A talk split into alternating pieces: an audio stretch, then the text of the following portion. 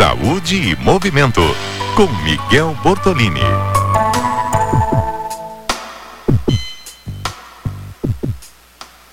Hoje o professor doutor Miguel Bortolini fala sobre atividade física e microbioma. Vamos ouvi-lo.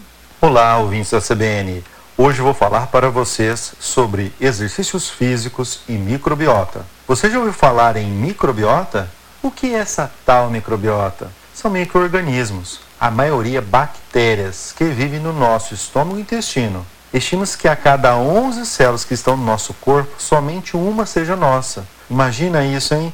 Uma somente é nossa. As outras 10 são bactérias. Pois é, somos seres cheios de bactérias. Essas bactérias podem ser boas ou ruins à nossa saúde. Embora em sua maioria elas nos ajudam mais que nos atrapalham, atualmente várias doenças estão ligadas à composição dessas bactérias em nós, tais como a obesidade, a diabetes mellitus do tipo 1 e 2, a depressão, dentre outras doenças. Mas qual a relação entre eu me exercitar regularmente e a microbiota? Os exercícios físicos, assim como os outros fatores, tais como a dieta, o uso de antibióticos, fator genético, a idade, estresse, o tipo de nascimento da pessoa, se parte normal ou cesárea, a gravidez, alteram a microbiota, ou seja, alteram a composição desses micro-organismos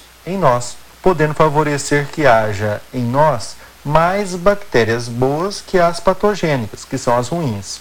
Quando nos exercitamos, nossos músculos produzem substâncias que se comunicam com todo o nosso corpo, inclusive com o sistema imunológico, que é o nosso sistema de defesa.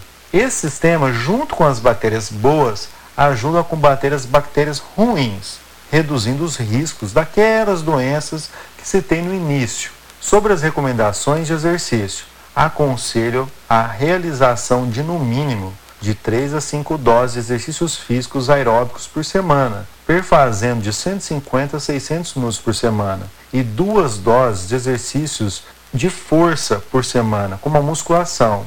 Essas são recomendações da Organização Mundial de Saúde. Mais uma vez, obrigado pela oportunidade de falar para vocês. Movimentos para ter saúde.